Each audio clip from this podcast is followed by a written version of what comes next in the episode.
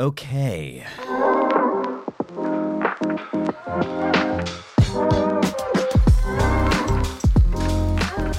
It's January 2021, the dead of winter during a still raging pandemic. The assault on our Capitol still hangs heavy, weighed down further by the knowledge that a smooth transition of power may not occur. These be dark times. Personally, I'd recently turned 40. My days at my previous job were already numbered. I'd tried to leave earlier, but the job I thought was my way out died of COVID. I was unhappy and struggling to find my place on a team I'd helped build up over many years, but which was now under new management with whom I have creative differences. I like things that are actually creative, and they are different. I signed up for a writing workshop with a local theater, a place I've been several times, housed in a former grist mill built in 1790 eight weeks of writing from self, focused on autobiographical stories for stage and memoir. I was the youngest on our Zoom calls by several decades. Not that there's anything wrong with that. Everyone had such rich stories and unique perspectives to share. My course mates became some of my favorite writers as I heard them develop and pour more of themselves into their stories. Each week, we'd write on some prompts the instructor, an experienced stage performer, would give us, share some of that writing with the group, and reflect on what we remembered, what stood out, not what was good or bad. It was all very supportive and encouraging, listening to the language and feeling the feels. I used it therapeutically. The course ended up being a wonderful creative outlet at a time when I desperately needed one. My job had provided one for so long, but I was losing my mind and fighting anxiety and depression dealing with heavy handed micromanagement. Everything I'd loved about my work had been taken away from me until all I had left was the stress. This was a different style of writing. I had been focused on short promo copy and the occasional short form story piece for so long. This was longer form work, more honest than typical playful marketing scripts. I learned not to couch everything in winking humor or self deprecation. That is apologizing for or even undermining the truth. When we try to stay likable with ain't I a stinker language, hoping to be relatable, we lose what's most interesting about our stories. Let the ugliness stand. Don't varnish it. Share your honest truth, warts and all. It's far more engaging. Authenticity has always been really important to me. I know, weird that I was in marketing, right? It was interesting to think about what that really means and question whether or not I'd ever actually been authentic with anyone, myself included. What a wonderful, cathartic, challenging exercise this ended up being. I did some writing on the idea of myself as a narrator. 2020 was supposed to be the year I took back control of the actual narrative of my life and career, and COVID had other plans. But in 2021, I actually did it. I changed my habits. I started working on the first iteration of what would become Spec Communications. I ran for our local school board. That's a whole story in and of itself, but one that certainly saw me getting out of my comfort zone, getting out of my house after a year of relative isolation, and meeting interesting new people. At this point, January 2021, I wasn't there yet. I was still kind of broken and drifting. Writing about myself as a narrator in my own life led to thoughts like the following I'm most myself when I'm doing an impression of what I think I should sound like. My most confident voice is that of a faceless narrator, a voice that washes over you like a warm bubble bath. I don't have a voice of my own. I can't speak naturally without sounding like I'm performing anyway. This is just how I talk. When I'm speaking off the cuff or just goofing with my kids, I'm sure there's a sound that comes out of me that is real, spontaneous, but I can't summon it. I don't know what it sounds like. I am always doing an impression of myself. I speak like singers sing. There are notes to hit, a correct way to deliver and emphasize each syllable for maximum dramatic impact. Or entertainment value. Depends on what I'm trying to get across. Sad stuff, right?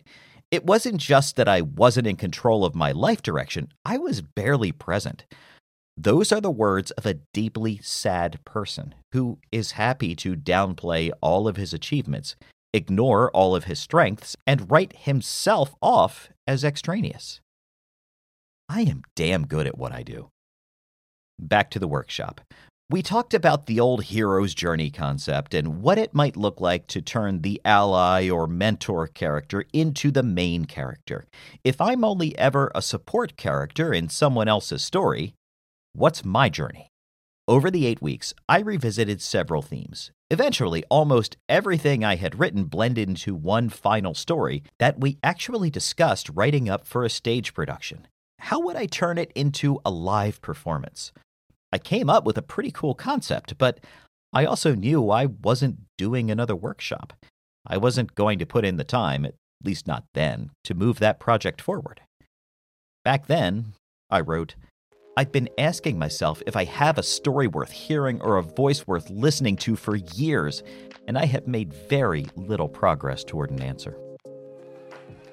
Whew. I have made progress since then.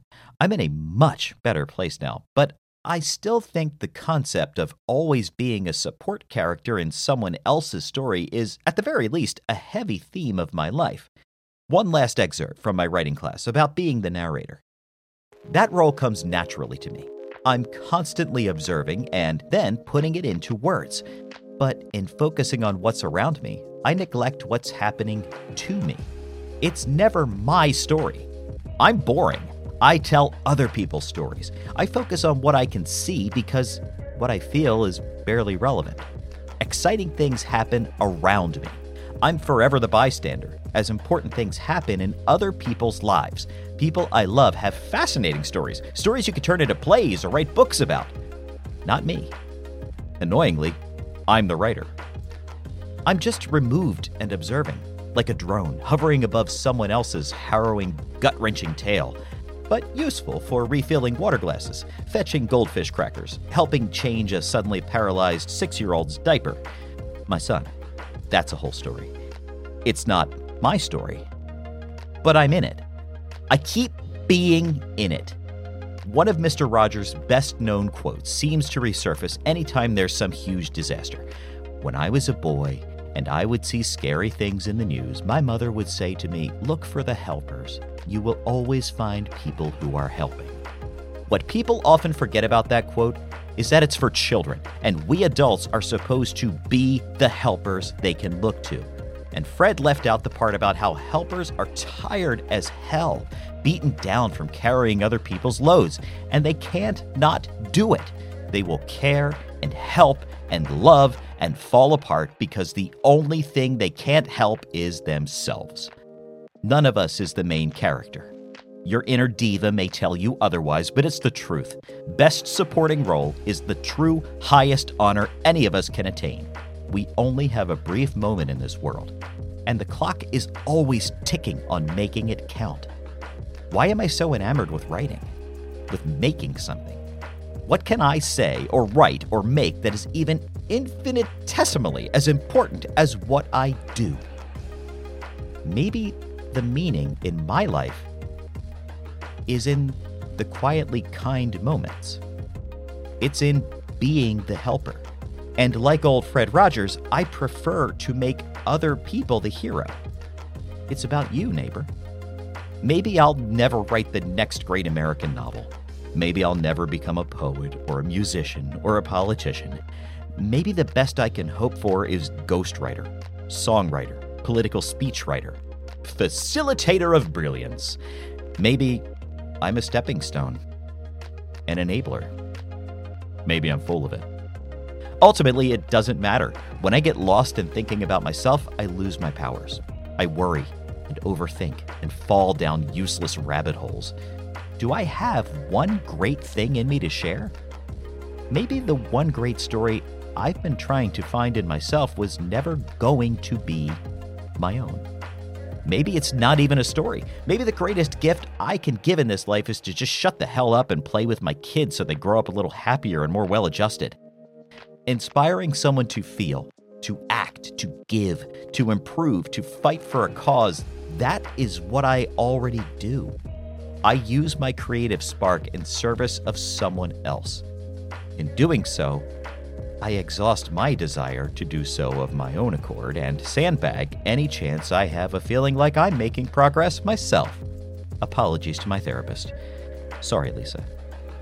Writing has always been my passion, but I don't think it's necessarily the thing I was meant to share.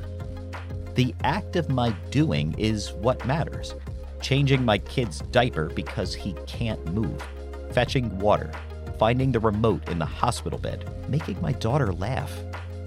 Not the story, not writing it down, but it's what I'm driven to do.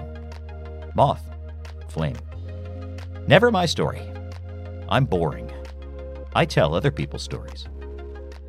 Okay, end of excerpt. A bit long, a bit of a whiny blog entry, but that was kind of the style of the whole thing. Again, I've come a long way since then looking back on it makes me really sad for the rut I was stuck in. That defeated mentality. I'm all for using darkness to spur creativity, but honestly, I'm working on starting artists now just for fun and because I love sharing the stories of other creative people. I'm making something I want to make, and the focus is helping to champion other people who have done cool things, and it's making me really happy. I don't have a big goal for this. I know that having content to put out there makes sense. A lot of brands have blogs or post videos to social media. I like podcasting, and starting artists is a blast. Bonus that it serves as a platform for me to show that I can produce media and put my voice out there for anyone who might be looking for, irony of ironies, a narrator or voiceover guy. I'm currently recording my first audiobook with another hot on its heels. See, things do work out if you don't give up. Embrace what you are, but don't let it trap you. Don't apologize for it. Don't run from it. Take it and run. On the next episode of Starting Artists, Emmy winning television host and food and travel writer Kae Lani Palmisano joins us for a fantastic conversation about her life and career. You do not want to miss it. subscribe already.